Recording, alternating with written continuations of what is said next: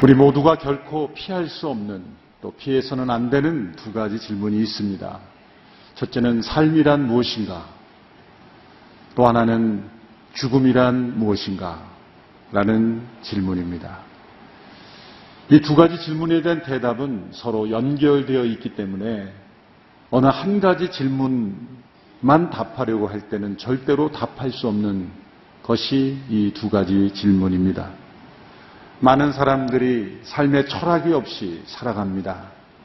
이 삶이라는 너무나 고귀하고 위대하고 아름다운 삶을 살아가면서도 삶이 무엇인지 또 우리가 언젠가 맞이하게 될 죽음이 무엇인지에 대한 분명한 지식이 없이 또 확신이 없이 살아가고 있습니다. 삶이 무엇인지 답변하지 못하는 것은 죽음을 의식하지 않기 때문입니다. 삶이 무엇인지를 대답하려면 죽음이 무엇인지를 알아야 하기 때문이죠. 사람들은 죽음을 두려워하고 피하고 또 죽음 의 종로로 타고 있습니다. 히브리서 2장 15절의 말씀에 보면 죽음의 노예처럼 종로로 타며 죽기를 두려워하며 또 죽음의 노예로 살아가고 있다라고 지적하고 있습니다. 이 삶과 죽음에 대한 사람들의 생각은 이 세익스피어의 햄릿이라는 유명한 작품이 있죠. 그래서 한 번쯤 우리가 들어보았을 유명한 대사가 있지 않습니까? 사느냐 죽느냐 그것이 문제로다. To be or not to be. That is the question. 유명한 어떤 문구가 있죠. 이 대사 이후에 보면은 이 비평가들의 글을 읽어보니까 이것은 삶과 죽음에 대한 망설임, 우유부단함, 확신이 없는 그러한 고백이라고 하는 것이죠.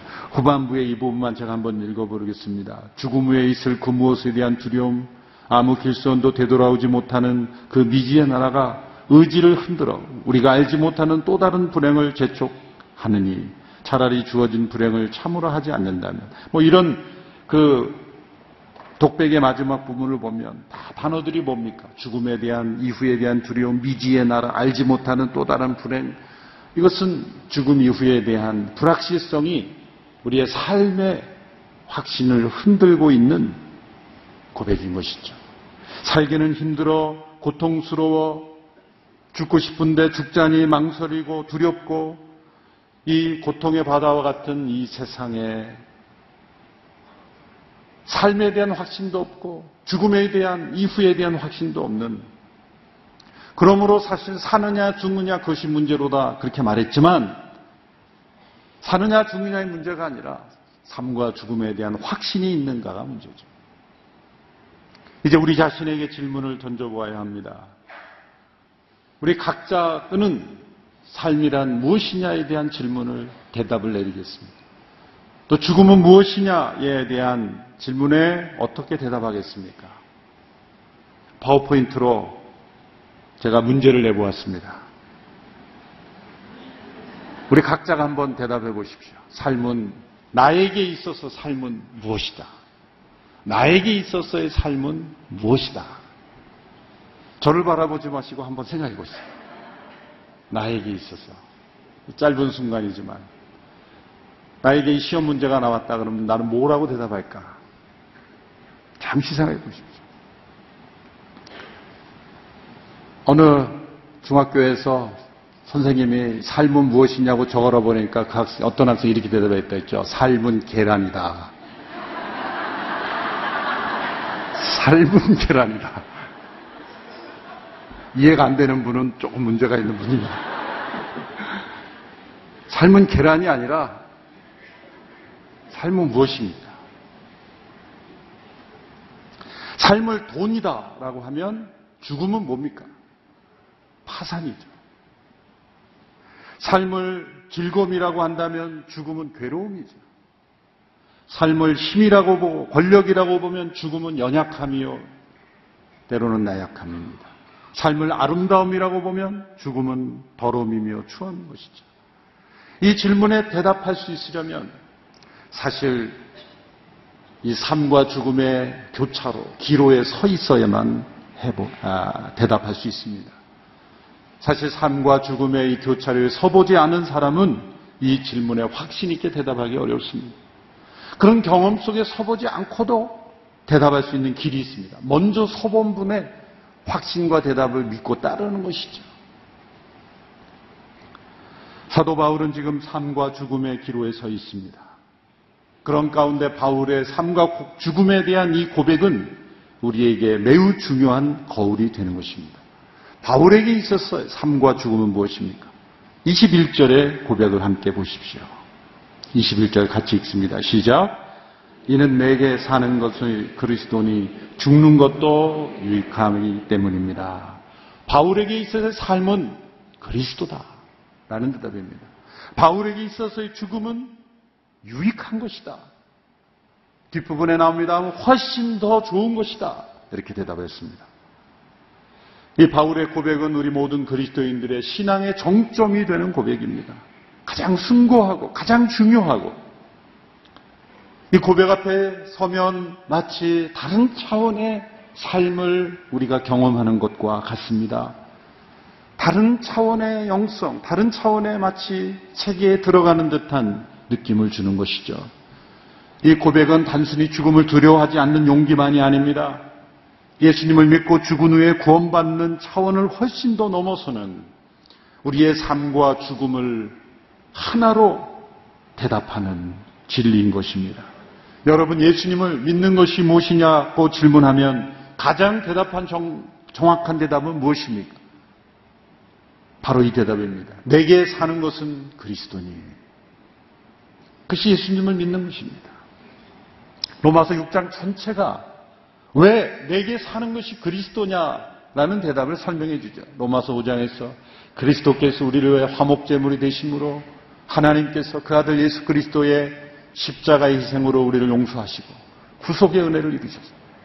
6장으로 넘어가면 그 사건을 다른 각도에서 우리의 우리의 각도에서 설명하는 거예요. 로마서 5장은 하나님의 각도에서 십자가의 사건을 설명한 것이라면 로마서 6장은 우리의 관점에서 십자가의 사건을 설명한 거예요. 십자가는 로마서 5장의 관점을 보면 하나님께서 그 아들을 대속제물로 내어주신 사건이요. 로마서 6장에서 우리의 관점에서 보면 우리가 예수님과 함께 십자가에 못 박힌 사건입니다. 로마서 6장에서는 함께라는 단어가 가장 많이 등장합니다. 우리가 그리스도 예수와 함께 우리 옛사람이 십자가에 못 박혔나니. 로마서 6장 전체가 바로 우리의 십자가의 경험이에요. 로마서 5장으로 끝날 수가 없는 거예요. 예수님의 역사적 죽음으로 끝나는 것이 아니라 그 십자가의 죽음은 우리의 죽음이요, 우리의 부활이요, 우리의 승천이요, 우리의 재림인 거예요. 예수님의 십자가의 사건과 함께 이 함께라는 단어 속에 예수님의 십자가의 죽음, 부활, 그리고 승천, 골로새서에 보면 우리가 하늘의 그리스도 안에 있다. 그리고 그리스도와 함께 다시 우리가 재림 때에 우리가 주와 함께 거할 것을 말씀하셨어요. 예수님 안에서 일어난 놀라운 일들이 십자가로부터 시작되는 이 사건들이 우리가 함께 경험하는 사건이라는 거예요. 로마서 6장 4절 5절 대표적인 말씀을 함께 읽어보겠습니다. 시작. 그러므로 우리는 그리스도의 죽으심과 연합해 세례를 받음으로써 그분과 함께 묻혔습니다. 이는 그리스도께서 아버지의 영광으로 인해 죽은 자들 가운데에서 살리심을 받은 것처럼 우리도 또한 새 생명 가운데에서 살게 하려는 것입니다. 우리가 그리스도의 죽으심과 같은 죽음으로 그분과 연합한 사람이 됐다면 분명히 우리는 그리스도의 부활하심과 같은 부활로도 그분과 연합한 사람이 될 것입니다. 여기 연합이라는 단어가 계속 반복하고 함께라는 단어가 나오고 그리스도의 죽으심과 같은 죽음으로 그리스도의 부활하심과 같은 부활로도 이렇게 다른 단어지만 함께 같이 연합 이런 단어. 그리스도의 십자가의 죽음 안에 우리가 죽고 그리스도의 부활 가운데 우리의 부활이 있는 것이죠. 이것을 갈라디아서 2장 10절의 유명한 고백으로 다시 이렇게 고백했죠. 갈라디아 2장 10절 같이 읽습니다. 시작. 나는 그리스도와 함께 십자가에 못 박혔습니다. 그러므로 이제 더 이상 내가 사는 것이 아니라 내 안에 그리스도께서 사시는 것입니다.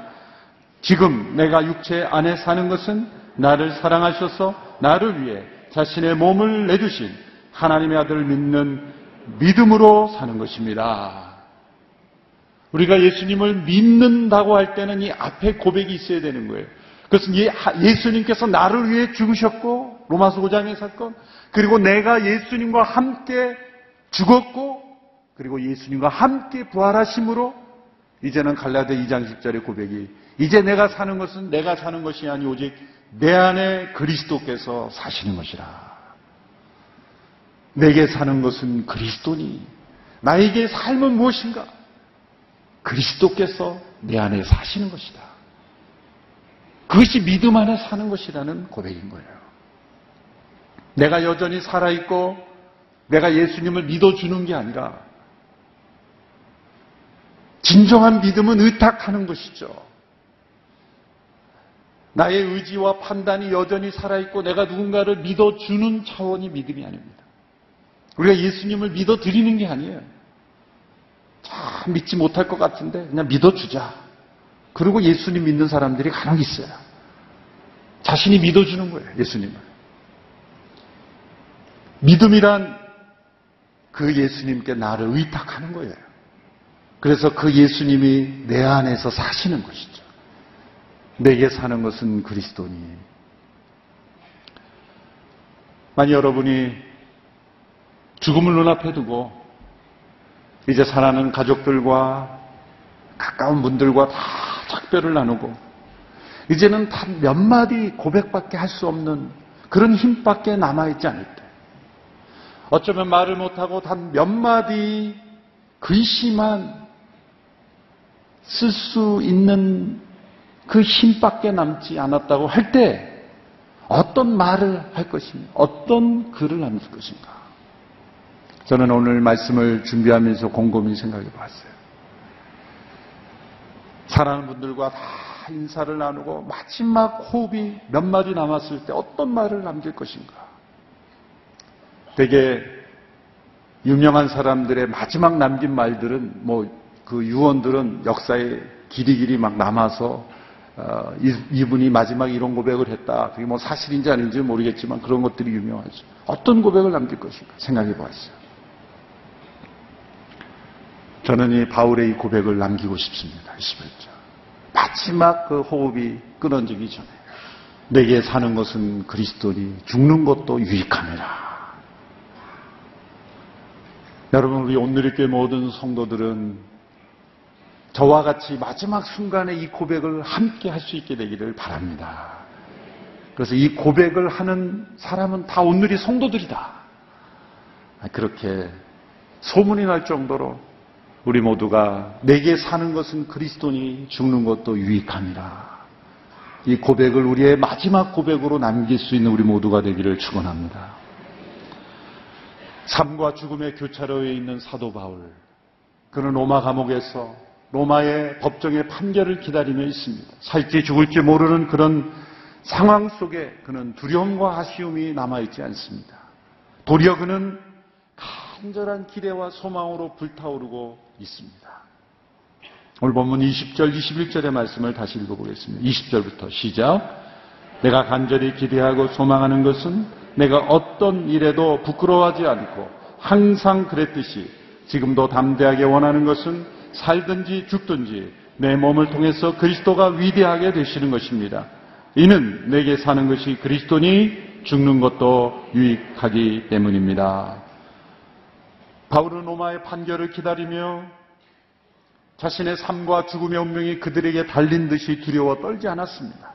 살든지 죽든지 그리스도가 내 몸을 통해 위대하게 되시기를 간절히 소원했다는 것이죠. 햄릿의 대사처럼 사느냐 죽느냐 그것이 문제로다가 아니라 살든지 죽든지 그리스도가 나를 통해 위대하게 되시기를 원합니다. 이는 내게 사는 것이 그리스도이니 죽는 것도 유익하기 때문이라고 고백합니다. 자, 이 고백에서 바울이 죽음을 어떻게 받아들였습니까? 아까 죽음이란 무엇이다 라고 했을 때 바울은 죽음을 어떻게 받아들였습니까? 22절에서 23절의 말씀을 보십시오. 같이 읽겠습니다. 시작. 그러나 육신 안에 사는 이것이 내게 열매 맺을 일이라면 내가 무엇을 택해야 할지 모르겠습니다. 나는 이 둘 사이에 끼어 있습니다. 나로서는 몸을 떠나 그리스도와 함께하는 삶이 훨씬 더 좋습니다. 훨씬 더 좋습니다.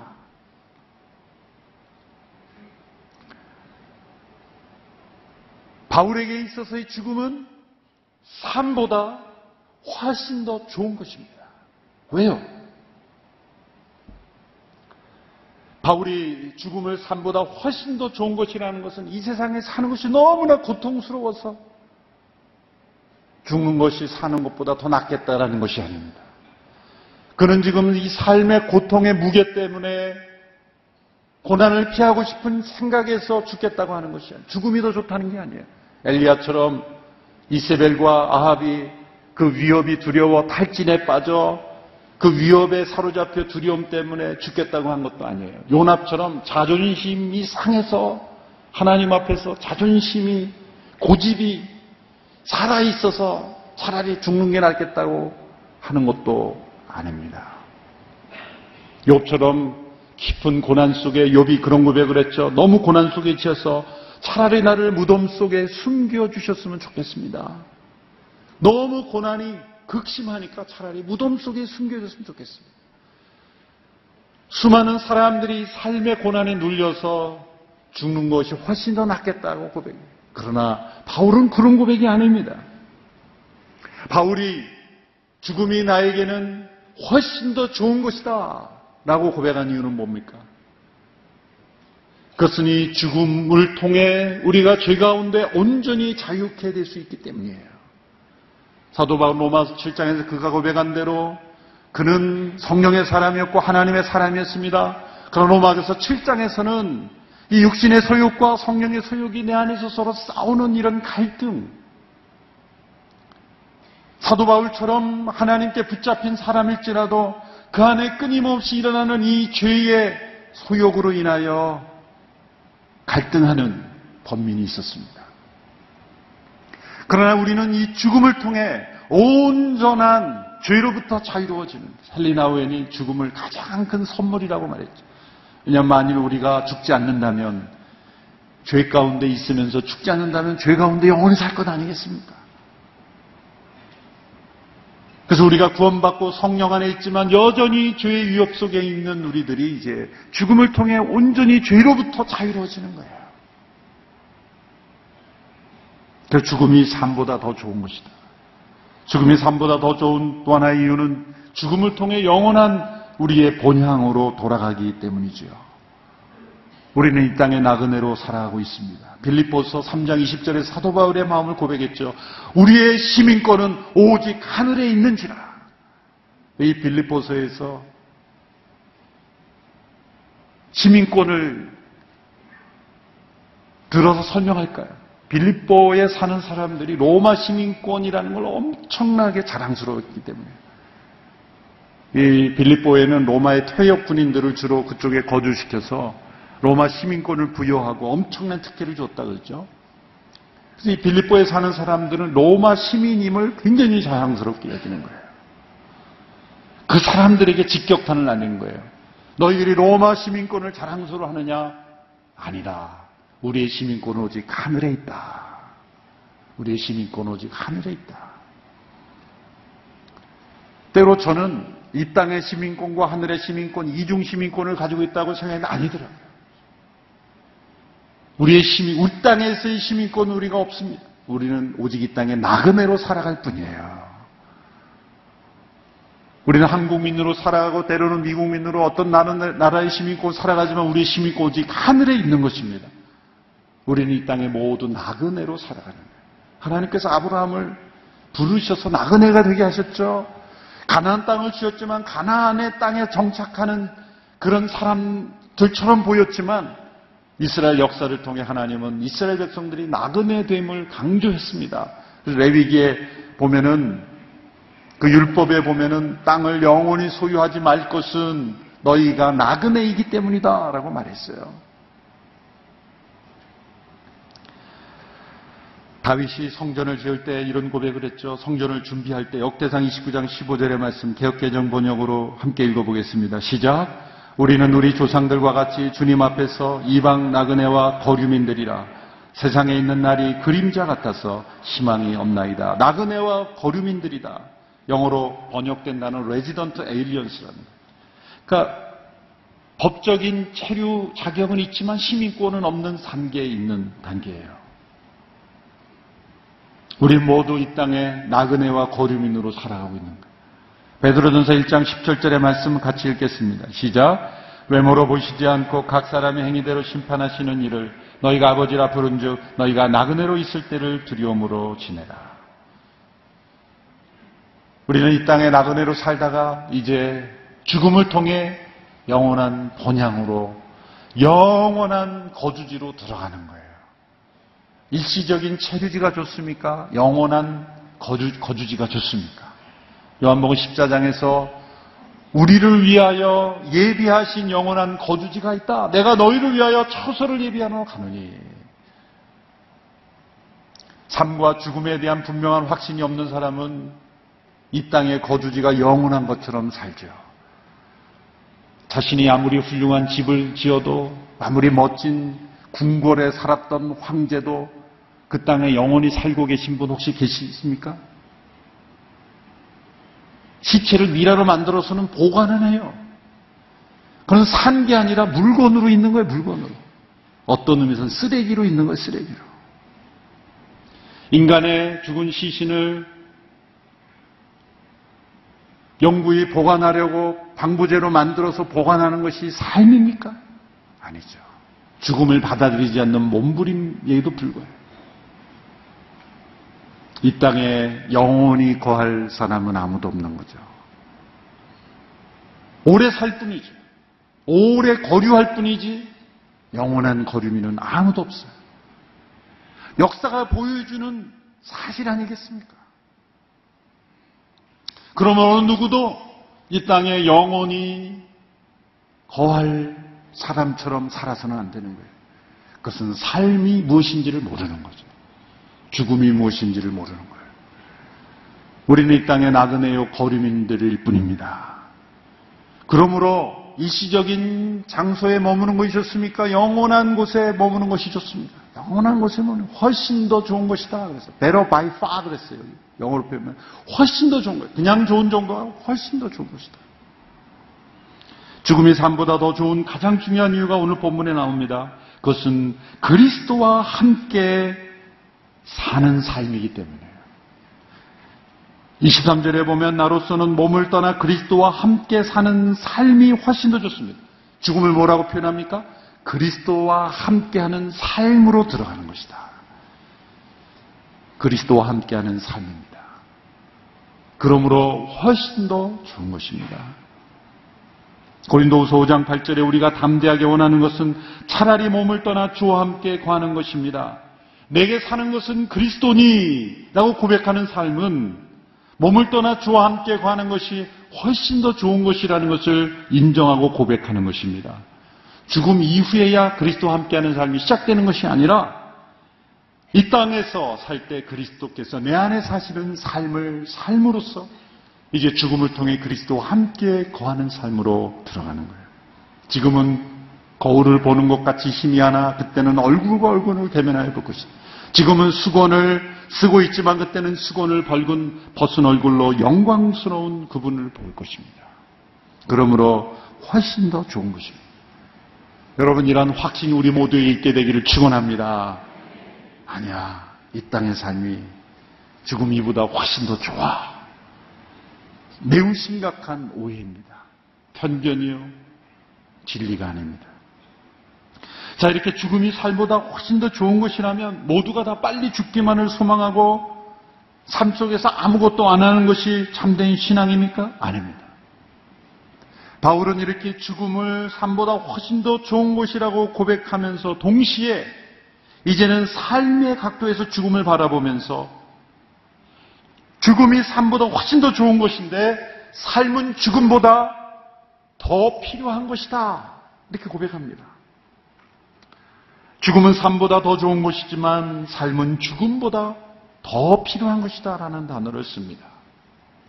자신이 이제 이러한 상황에서 죽기보다 이 땅에 더 살아야 할 이유를 찾습니다. 그것은 죽음이 두려워서가 아니라 죽음이 훨씬 더 좋다는 것을 몰라서가 아니라 필요한 일이기 때문이다. 라고 고백합니다. 24절에서 26절의 말씀에서 사도 바울의 두 번째 시각을 바라볼 수 있습니다. 24절, 26절 같이 읽습니다. 시작. 그러나 여러분을 위해 내가 육신에 머무는 것이 더 필요하다고 생각합니다.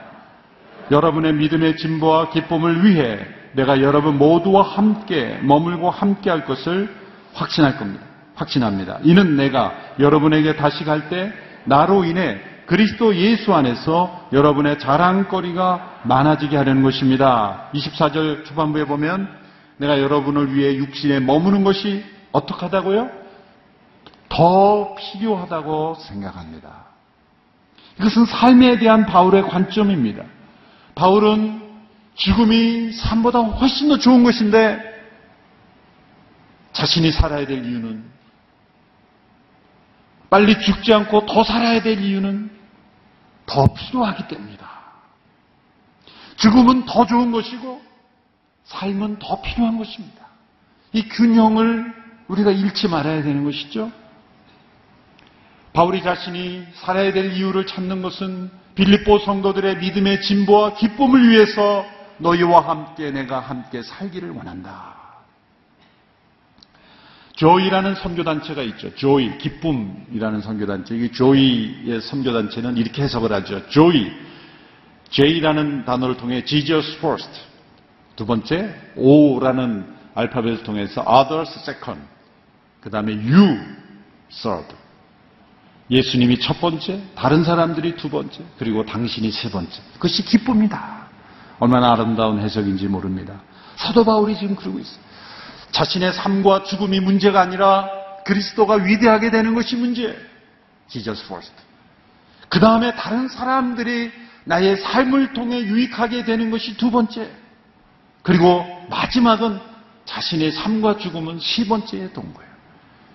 그래서 바울이 빌립보에서 서에서 기쁨을 고백하고 있었다는 거예요.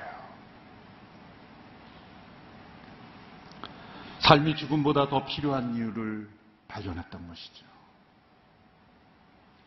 바울은 빌립보 성도들의 믿음의 진보를 위해서 복음에 합당하게 생활하라고 권면합니다. 27절에서 28절의 말씀을 같이 읽습니다. 시작. 여러분은 그리스도의 복음에 합당한 생활을 하십시오. 이것은 내가 가서 여러분을 보든지 떠나 있든지 여러분이 한 성령 안에 굳건히 있어서 한 마음으로 복음 안에서의 믿음 생활을 하기 함께 달려 나간다는 소식을 듣기 위함이며 또한 대적자들의 그 어떤 엄포에도 놀라지 않는다는 소식을 듣기 위함입니다. 이것이 그들에게는 멸망의 증거요. 여러분에게는 구원의 증거입니다. 이것은 하나님께로부터 나온 것입니다. 바울의 삶의 이유는 이 성도들의 복음에 합당한 생활을 하도록 돕는 것입니다. 복음에 합당한 생활이 무엇입니까?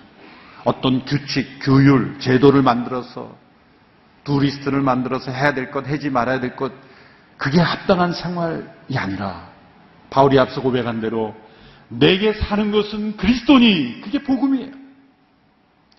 내 안에 사는 일 그리스도니 그게 복음이고 그 고백대로 사는 것이 복음에 합당한 생활이에요. 그 고백이 이루어진다면 우리 모두가 내게 사는 것이 그리스도시라면 하나 되는 것은 당연한 일이에요. 이 말씀 속에 한 성령 안에 굳건히 있어서 한 마음으로 믿음 생활에 함께 달려간다는 것, 대적들에서 함께 대적한다는 것, 그것은 당연히 이루어지는 거예요. 우리 개개인이 내게 사는 것이 그리스도니, 그러면 우리 안에 사는 것은 그리스도, 그리스도 중심으로 하나 될 수밖에 없는 것이죠. 내게 사는 것이 그리스도니, 라는 고백으로 살아갈 때는 반드시 고난이 따라옵니다. 왜냐하면 이 세상은 이 예수님의 주권과 다스림을 인정하지 않기 때문이죠. 이 세상 속에 내게 사는 것은 그리스도니 그러면 그 그리스도에 대하여 대적하는 사람들이 가만히 놔둘 수가 없습니다. 29절 30절에 그래서 이런 권면을 덧붙이고 있죠. 같이 읽습니다. 시작. 여러분 그리스도를 위해 살아야 될 책임, 곧 그분을 믿을 뿐 아니라 그분을 위해 고난도 받아야 할 책임을 받았습니다. 여러분도 나와 동일한 싸움을 싸우고 있습니다. 여러분은 이것을 내 안에 보았고 아직도 내가 싸우고 있다는 것을 듣고 있습니다. 내게 사는 것은 그리스도니라는 고백으로 살아가는 성도들은 고난을 받습니다. 우리를 괴롭히려고 고난을 허락하시는 것이 아니라 이 고난을 통해서 내게 사는 것이 그리스도이심을 체험할 수 있게 되는 거예요. 여러분 고난을 통과하면서 내게 사는 것이 그리스도가 아니면 고난을 이길 수 없습니다. 내가 살아 내려고 몸부림칠 때 고난 속에 파묻히고 쓰러지게 되는 거예요. 그러나 내게 사는 것이 그리스도이면 고난도 이기고 죽음도 이기는 것입니다. 예수님이 언제 바로 보여집니까? 놀랍게도 우리의 고난 속에서요. 우리가 이해할 수 없는 많은 고난들 속에서 진정 내게 사는 것이 돈인지 내게 사는 것이 나의 명예인지 고난 속에서 고난은 용광로처럼 우리를 불태워버립니다. 우리가 쌓아놓았던 것, 우리가 의지했던 것, 우리가 바라보았던 것, 모든 것들을 다 고난이 불태워버리는 정말 내게 사는 것이 무엇인지를 보여주는 게 고난이에요. 고난을 통과하면서 내게 사는 것이 나였는지 아니면 주님이었는지 내게 사는 것이 돈이었는지 아니면 그리스도였는지 그것을 증명할 수 있게 됩니다. 그것을 통해 우리는 그리스도를 더 드러내게 됩니다. 그리스도가 증거되게 되는 것입니다. 예수 그리스도를 믿는 자는 믿을 뿐 아니라 고난도 함께 받아야 되는 이유가 거기 있습니다. 내게 사는 것이 그리스도니라는 것을 고난을 통과하며 체험할 수 있게 되는 것입니다. 바울은 이렇게 더 좋은 것과 더 필요한 사이에 끼어 있습니다. 23절에 보면 이렇게 표현했죠. 나는 이 둘 사이에 끼어 있다. 자신에게 더 좋은 죽음 을 통해 그리스도와 함께하는 삶을 간절히 소망했습니다. 그러나 동시에 자신에게 더 필요한 삶을 통해 성도들을 섬기는 삶을 간절히 소망했습니다. 만일 더 좋은 것을 소망하지 않고 더 필요한 것만을 소망한다면 우리는 현실에 파묻혀 방향 없는 인생이 될 거예요. 또한 만일 더 필요한 것을 소망하지 않고 더 좋은 것만을 소망한다면 우리는 매우 무책임하고 비현실적인 도피적인 인생이 될 거예요. 우리가 천국을 사모하는 것은 이 세상이 힘들어서가 돼서는 안 돼요. 이 세상이 힘들어서 천국을 도피하는 것이 아닙니다. 이 세상이 힘들지라도 우리는 이 세상에 살아야 될 이유, 더 필요한 이유가 있는 것입니다. 때로는 고난 속에서도 살아야 될 이유가 있는 거예요. 병을 이길 이유가 있는 거예요. 더 필요하기 때문에요. 누군가를 섬기고 누군가의 믿음의 진보를 이루고 그리고 가장 중요한 건 고난 속에서 그리스도를 나타내게 되는 거예요. 여러분이 고난이 왔습니까? 아, 내가 이 고난 속에서 내게 사는 것이 그리스도이심이 드러나게 할 수 있는 좋은 찬스구나. 기회가 왔구나. 그게 살아야 될 더 필요한 이유가 되는 것입니다. 우리 성도들은 자신에게 더 좋은 것과 더 필요한 것 사이에 끼어 사는 인생입니다. 죽는 것이 분명히 더 좋은 것이지만 때로 고난이 요구된다 할지라도 자신을 필요로 하는 삶을 선택해야 하는 삶을 사는 것입니다. 더 좋은 것을 소망하는 것도 그리스도와 함께하는 삶을 소망하는 것이고 더 필요한 것을 소망하는 것도 그리스도를 바로 보여주는 삶을 소망하는 것입니다. 그러므로 살든지 죽든지 자신을 통해 그리스도가 위대하게 되고 그리스도가 영광스럽게 되는 소망을 품어야 하는 것입니다. 우리 모두가 살든지 죽든지 그리스도가 위대하게 되는 인생을 소망하는 우리 모두가 되기를 축원합니다. 기억하십시오. 죽음은 훨씬 더 좋은 것입니다. 그러나 우리에게 살아야 될 더 필요한 이유가 분명히 있습니다. 주님이 부르시는 그날까지 그 이유를, 삶과 죽음의 이유를 분명히 확신하고 바울처럼 고백하는 우리 모두가 저희 집사람한테는 CGN TV가 그 하나님 나라 그 가기 예, 바로 직전까지 친구였어요.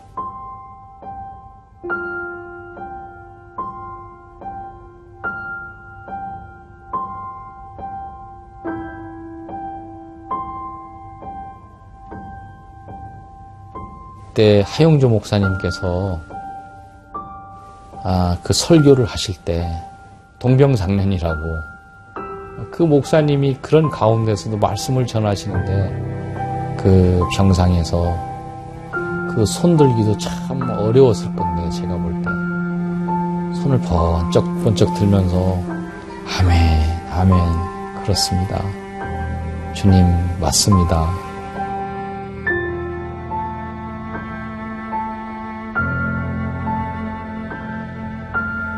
그게 이제 다른 돈이 아니라 암 투병하면서 그 암 진단이 되면은 그 보험에서 나오는 거였어요. 의품 정리하면서 통장을 딱 찍었는데 보니까 거기에 뭐 아프리카 뭐, 뭐 터키에 있는 동기선 교사님 이런 분들한테 그 CGN TV를 선물을 하면서 그 정리가 됐더라고요. 지금도 보면은 그 애틋함이 있어요. 아, 아내와의 애틋함. 지금도 CGN을 뭐 틈만 있으면 보죠. 네, 참 많이 은혜가 되죠. 지금 역시.